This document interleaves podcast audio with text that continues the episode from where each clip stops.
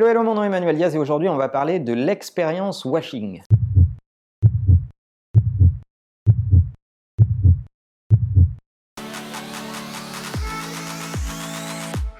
Depuis plus de dix ans chez Imakina, on dit que si vous n'êtes pas une expérience, vous n'êtes pas une marque. Et on n'a pas attendu que ça soit à la mode pour le dire, c'est notre profonde conviction. Alors vous allez me dire, on pourrait peut-être être heureux que maintenant le mot expérience est devenu à la mode et qu'on peut plus faire un, un pas sans parler d'expérience, c'est ce que j'appelle l'expérience washing, euh, puisqu'on nous rebat les oreilles avec cette question. Le seul problème, c'est qu'à force d'en parler, on finit par ne plus savoir ce qu'est véritablement l'expérience. L'expérience, de mon point de vue, dans la dimension marketing, c'est ce que le consommateur vit à chaque point de contact de son parcours.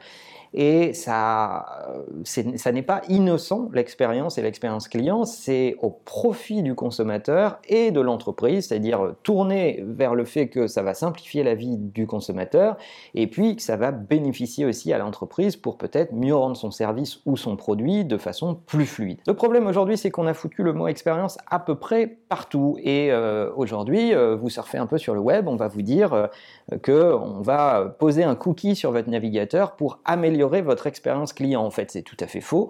Non, on va poser un cookie sur votre machine pour mieux cibler les pubs qu'on va vous servir demain. Vous avez une page web qui va se loader dans votre euh, navigateur et on va vous dire que votre prochaine expérience est en train de se charger.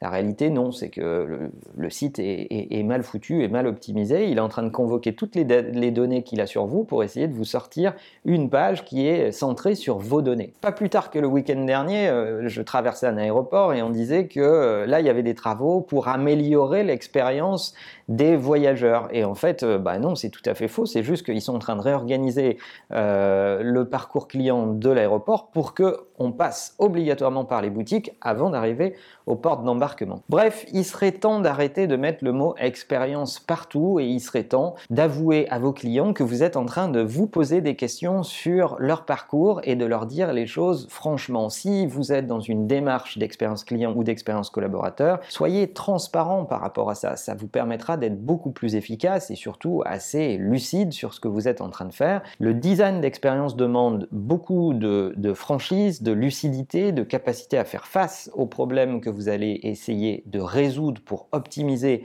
les parcours de vos consommateurs ou de vos employés demain. Il serait temps d'arrêter d'essayer de leur mentir en leur faisant passer les vessies pour des lanternes. On vous, a, on vous en a déjà parlé dans d'autres épisodes. Si vous vous lancez dans une démarche d'expérience, vous avez nécessairement besoin de designers. Et les designers font face à la réalité sans la nier, ça va vous aider à être beaucoup plus franc et beaucoup plus lucide.